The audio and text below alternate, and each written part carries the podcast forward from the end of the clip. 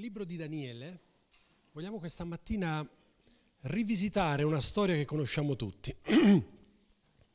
Chi di noi addirittura l'ha già affrontata alla, alla scuola domenicale. Sono quelle storie che hanno marcato il cristianesimo, seppur non si può dire cristianesimo a quei tempi, hanno marcato la, la storia dell'evangelizzazione, la storia del pensiero di Dio. E il pensiero di Dio che allo stesso tempo ha marcato la storia toccando personaggi che abbiamo noi a nostra volta studiato alle scuole medie, alle scuole superiori sicuramente. Bene, si tratta della storia del sogno che il re Nebuchadnezzar ebbe e che riferì a Daniele. Adesso faccio un piccolo preambolo, poi vi esorto ad andare a leggere tutto il capitolo 4 di Daniele e se vi avanza tempo andate avanti, eh? fermatevi quando siete stanchi. 4, 5, 6. Daniele è deportato. Daniele è stato deportato da Gerusalemme a Babilonia e Gerusalemme è stata sconfitta e rasa al suolo da Nebuchadnezzar. Nebuchadnezzar diventa il, l'imperatore per eccellenza del Medio Oriente di quei tempi lì. E non solo, l'imperatore voleva dire anche colui che detta legge, colui che fa le regole, colui che stabilisce se oggi è una bella o brutta giornata, nel vero senso della parola. Ricco in maniera eh, incalcolabile, anche perché chi governava, e cioè chi dominava gli altri, una delle prime cose che faceva era proprio quello di appropriarsi delle ricchezze degli altri e di conseguenza la sua ricchezza diventava qualcosa di incredibile. Quindi Daniele si ritrova al cospetto di questo re e con un compito ben preciso, cominciare ad essergli utile, nonostante lui avesse ucciso il suo popolo, nonostante lui avesse ucciso probabilmente diversi suoi parenti, genitori forse, altri. Lui si trova in quella condizione di schiavo assoluto, e cioè che non ha nessun tipo di potere, e in più deve servirlo, deve essergli utile, deve produrre. Il re che aveva a quei tempi uno schiavo che non fosse in grado di servirlo e quindi di fargli comodo, di essergli utile, lo eliminava. Ebbene succede che il Signore tocca la mente e forse anche il cuore di questo re Nebuchadnezzar e gli fa fare un sogno che lo turba al punto tale da volerne cercare l'interpretazione. E siccome era abituato a essere circondato da persone che lo servivano, aveva chiesto a destra e a sinistra ai suoi maghi, ai suoi esperti, ditemi cosa vuol dire sta roba qui. E nessuno sapeva dare una risposta, non solo, ma tutti avevano paura. Non portare una risposta voleva dire non essergli stato utile e se la cosa lo irritava più di quel tanto la mia testa saltava. Qualcuno fa che viene proposto Daniele perché Daniele aveva già dimostrato una certa dimestichezza con i sogni, ma soprattutto aveva dimostrato di essere capace di servire e allo stesso tempo avere una comunione intima con il suo Dio che gli permetteva di raggiungere, come dire, oggi potremmo dire quasi una sorta di potere particolare. E così Daniele viene portato al re Nebuchadnezzar e il re gli racconta il sogno, un sogno complesso, un sogno difficile. Io, il re, guardavo e vedevo tutta la mia ricchezza, e vedevo tutta la mia potenza, vedevo tutta la mia forza. E a un certo punto fui incatenato. Ero forte come una quercia, come un cedro, era un albero potentissimo. E a un certo punto questo albero viene tagliato, viene incatenato. E chiede a Daniele, dice, Daniele aiutami a capire cosa vuol dire tutto questo. E Daniele si trova in una difficoltà particolare perché capisce cosa vuol dire il sogno, ma deve spiegarlo al re Nebuchadnezzar. e non gli stava raccontando una bella storiella, cioè non gli avrebbe detto qualcosa di bello. E allora dice, eh, Signore, quello che tu hai sognato, l'albero che, di cui tu hai sognato, sei tu. E quello che succede all'albero può succedere a te, ma se tu ti ravvedi e se tu fai pentimento e se tu chiedi a Dio di non farti quello che può darsi che lui non te lo faccia, non te lo farà.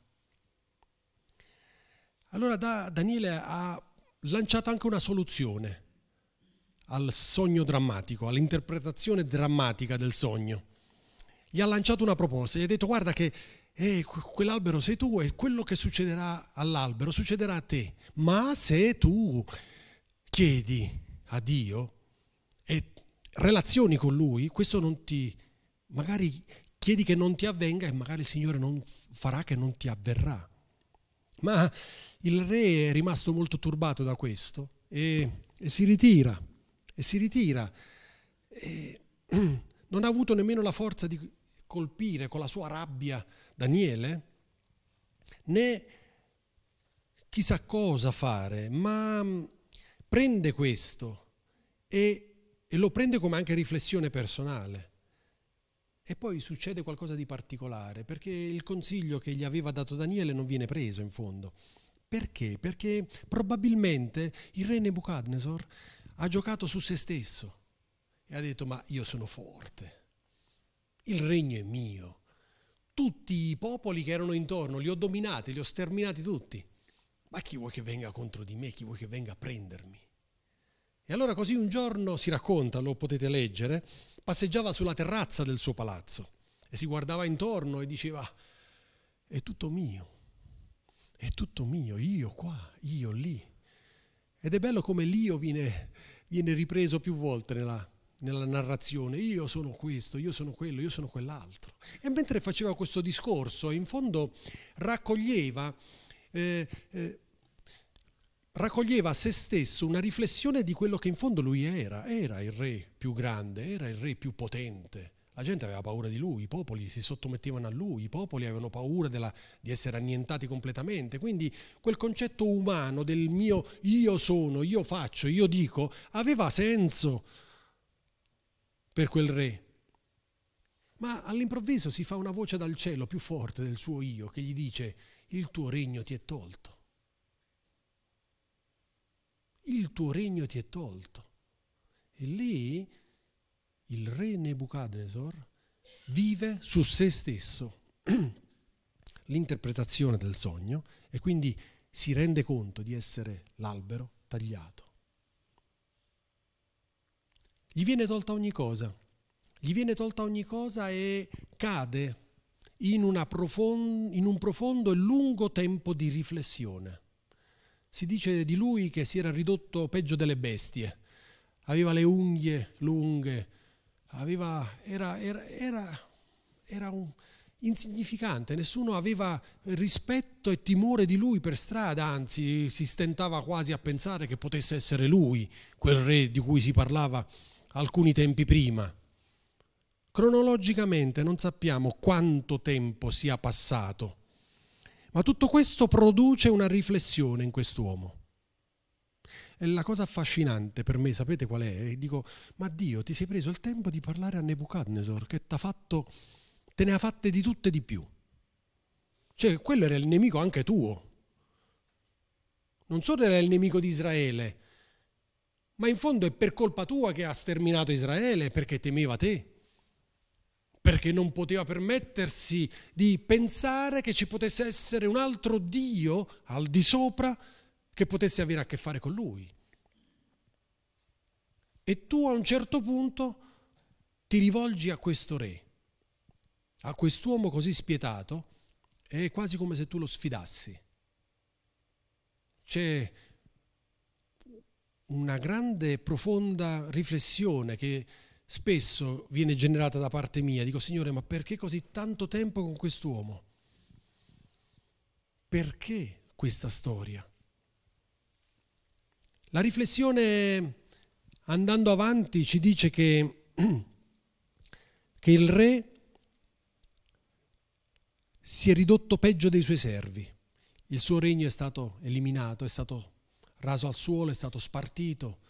Chi poteva approfittare ne ha approfittato. Tutto quello che lui, secondo lui, aveva una logica, adesso non ce l'aveva più. Ma succede qualcosa di particolare. Un po' più avanti leggiamo, alla fine di quei giorni, io Nabucodonosor alzai gli occhi al cielo e la ragione tornò in me. Benedissi l'Altissimo, lodai e glorificai colui che vive in eterno. Il suo dominio è un dominio eterno, il suo regno dura di generazione in generazione. Tutti gli abitanti della terra sono un nulla davanti a lui. Egli agisce come vuole, l'esercito del cielo e con gli abitanti della terra. E non c'è nessuno che possa fermare la sua mano o dirgli cosa fai. In quel tempo la ragione tornò in me la gloria del mio regno, la maestà e il mio splendore mi furono restituiti. I miei consiglieri, i miei grandi mi cercarono. Io fui ristabilito nel regno e la mia grandezza fu superiore a quella che avevo prima. Succede qualcosa di strano.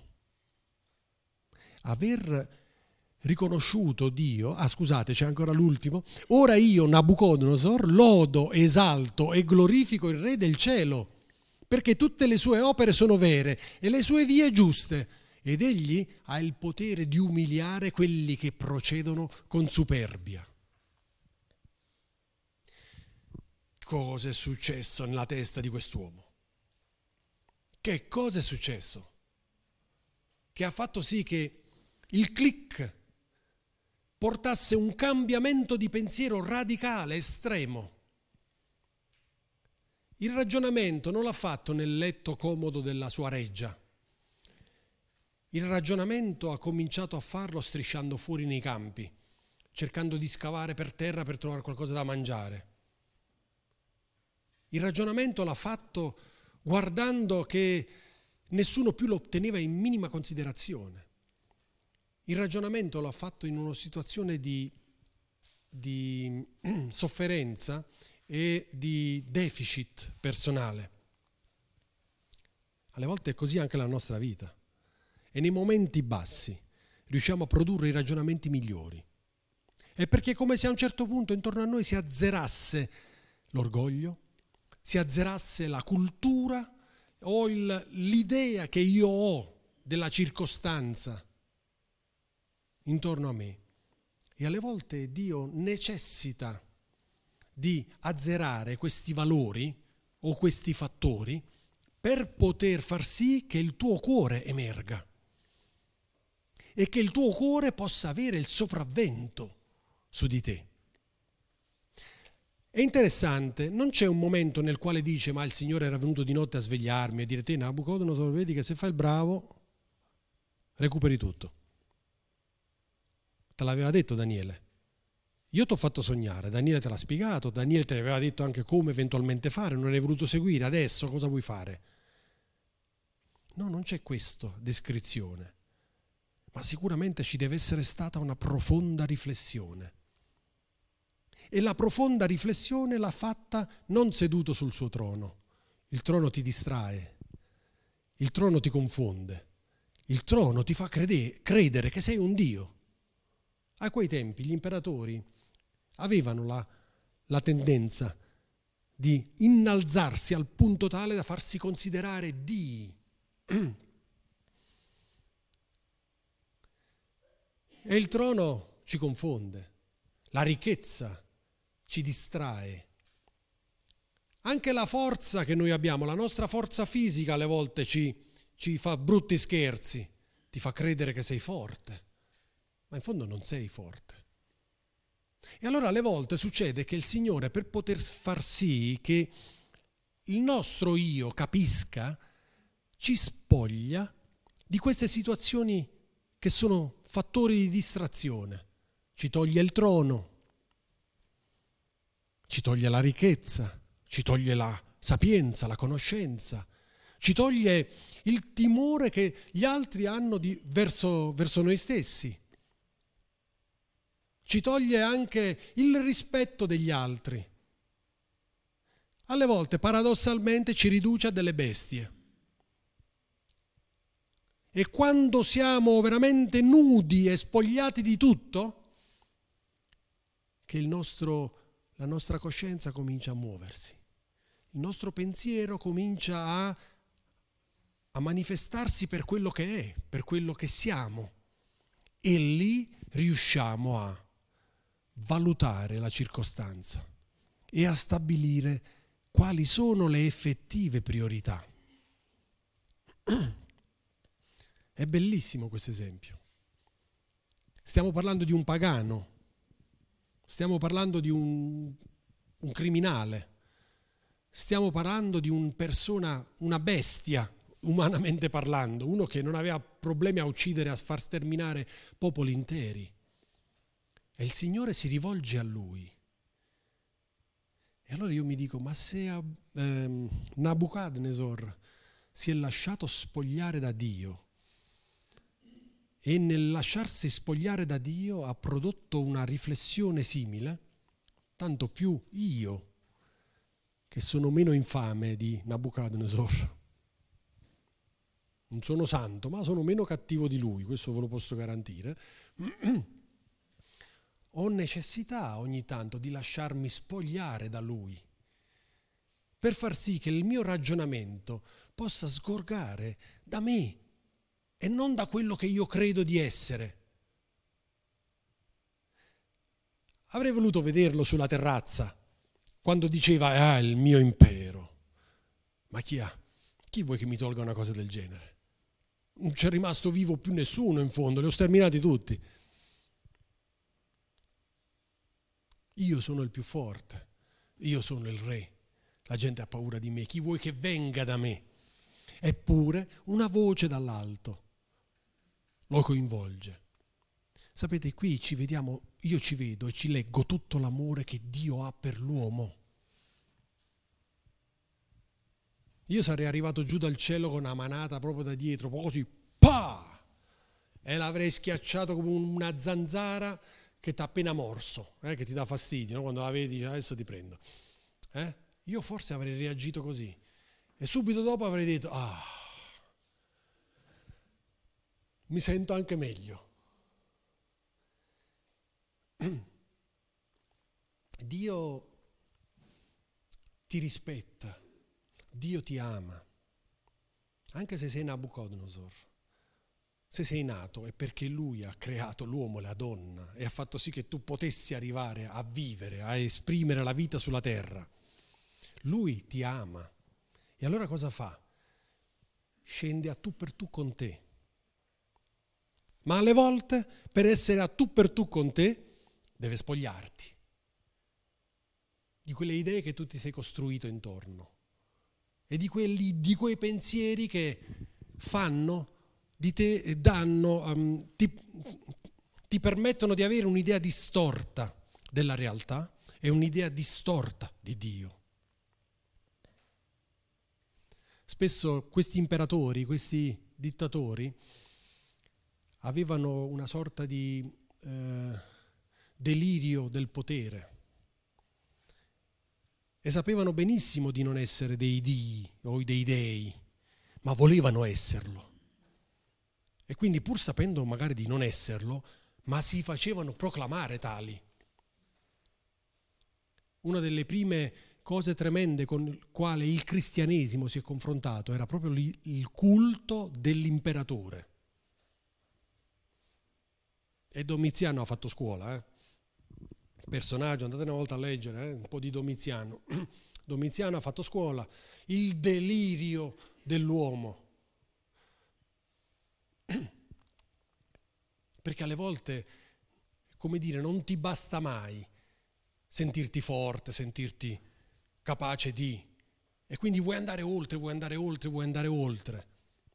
In questo caso, in questa storia, succede qualcosa di meraviglioso dal punto di vista anche umano, e cioè il confronto diretto con Dio. Dio ha detto a Nabucodonosor, adesso ti dico io chi sei e ti faccio vedere chi sei. Cominciamo a togliere il trono. Cominciamo a togliere i tuoi schiavi, i tuoi servi che devono eh, massaggiarti e farti tutto. Cominciamo a togliere la cucina da mezzo, vatti a cercare il cibo, vattela a procurare tu.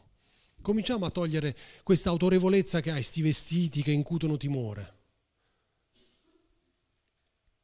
Cominciamo a, a vedere un attimino chi sei. Ok, sei un Dio? Ok, adesso devi fare il Dio. Adesso devi farlo, adesso che sei nudo. E allora nel momento in cui siamo nudi noi percepiamo noi stessi. Ed è interessante leggere di, del re, ora io Nabucodonosor lodo ed esalto e glorifico il re.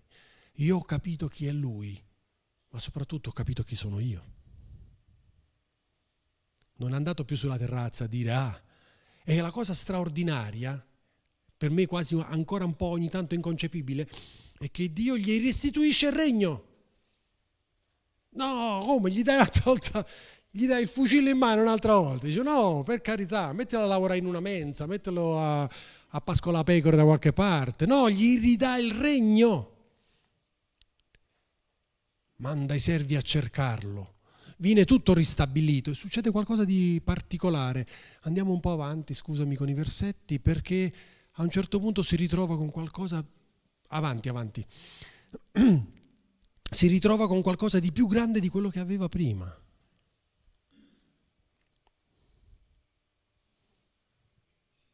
Si è bloccato, ok, fa niente.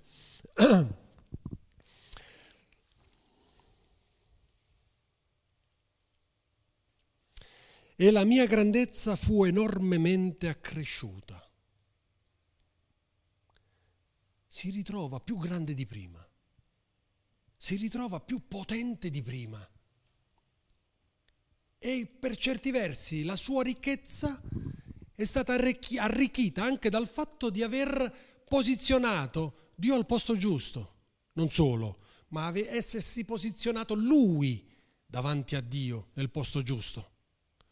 Sapete, non basta riconoscere chi è Dio. La Bibbia ce lo dice chi è Dio e la nostra intelligenza più o meno ce lo fa capire. Il problema più grande è chi sono io. E chi sono io? E allora alle volte è proprio quando noi ci arrendiamo a Dio che le circostanze intorno a noi cambiano. È proprio il momento nel quale noi smettiamo di dedurre, di ragionare e di pensare secondo la nostra giustizia, secondo nostra, eh, le nostre capacità. È proprio in quel momento che Dio allora ha la chance di parlare un linguaggio che va direttamente al nostro cuore e ci trasforma. E incredibilmente non ci toglie niente di quello che avevamo prima, ma ci arricchisce. Peccato che il re non sia stato capace nel tempo di inculcare questo agli altri, perché Dio poi ti lascia libero. Peccato che questo non si sia tramandato da padre in figlio, suo figlio ne farà di, di peggiori. Ma la sorprendenza, no, non si dice, ma la cosa sorprendente, la cosa sorprendente è quanto amore ha Dio nei nostri confronti. Quante volte siamo stati noi sulla nostra terrazza a proclamare la nostra giustizia, a proclamare il nostro è giusto che sia così. Io sono una persona in fondo che sì, avrò tutti i difetti, ma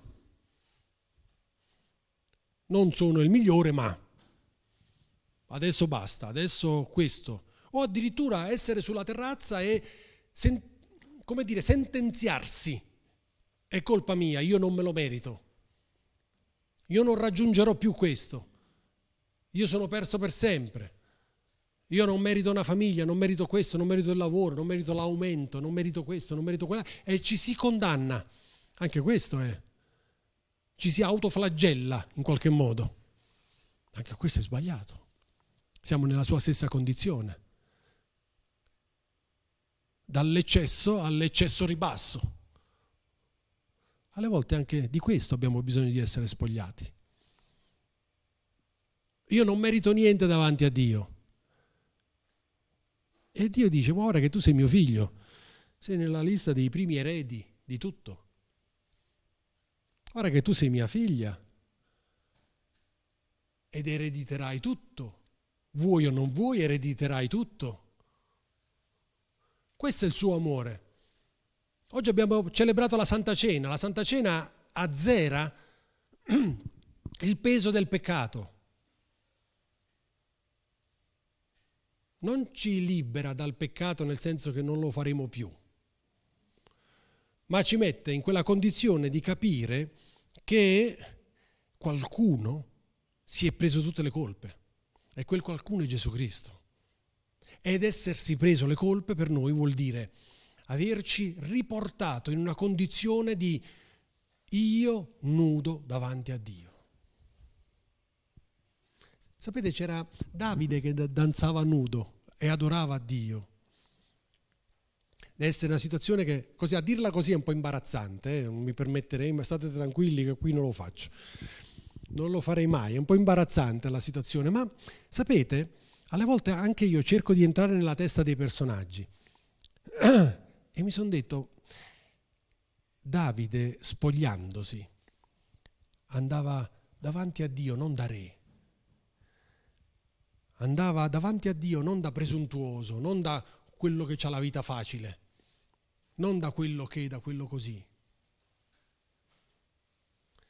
L'abito spesso, quello che noi ci mettiamo addosso, crea distanza e Davide non voleva distanza con Dio.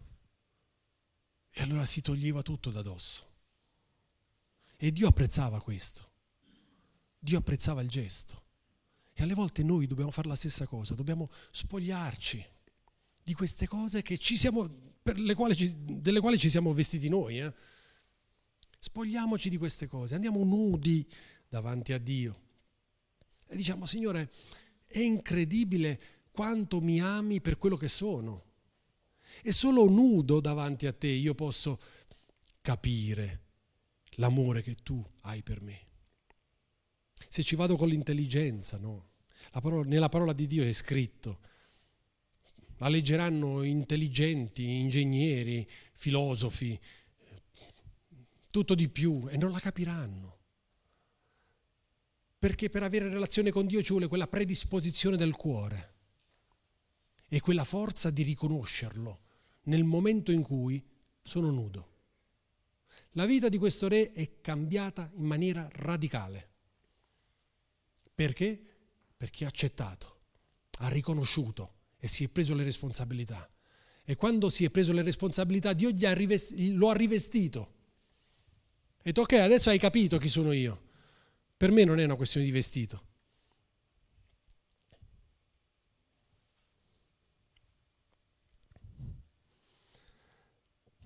Permettiamo al Signore di toccare i nostri cuori nel profondo.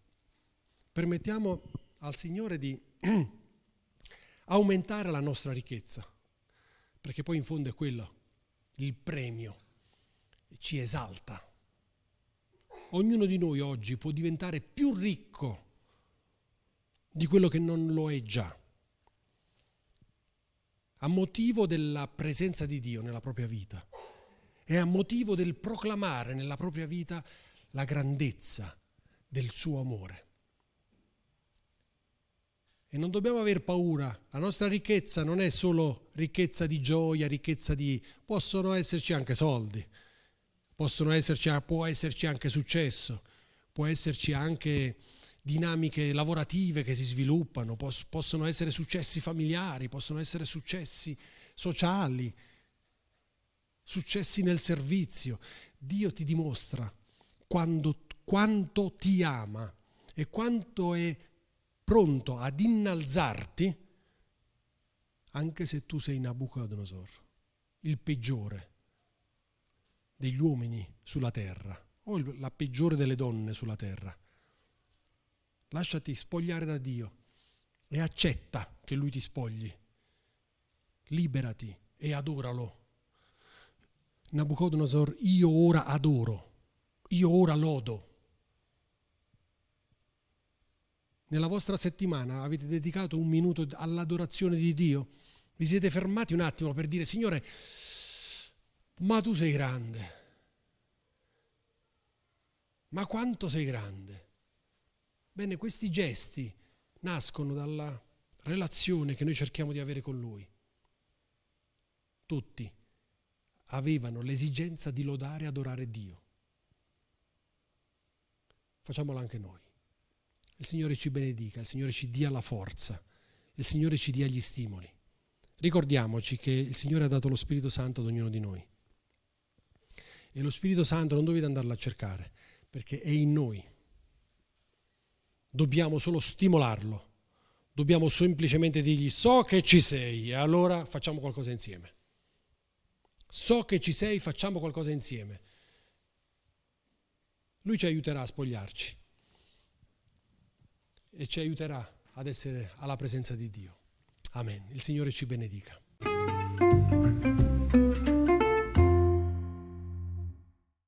Segui le informazioni su www.cepparbedo.ch.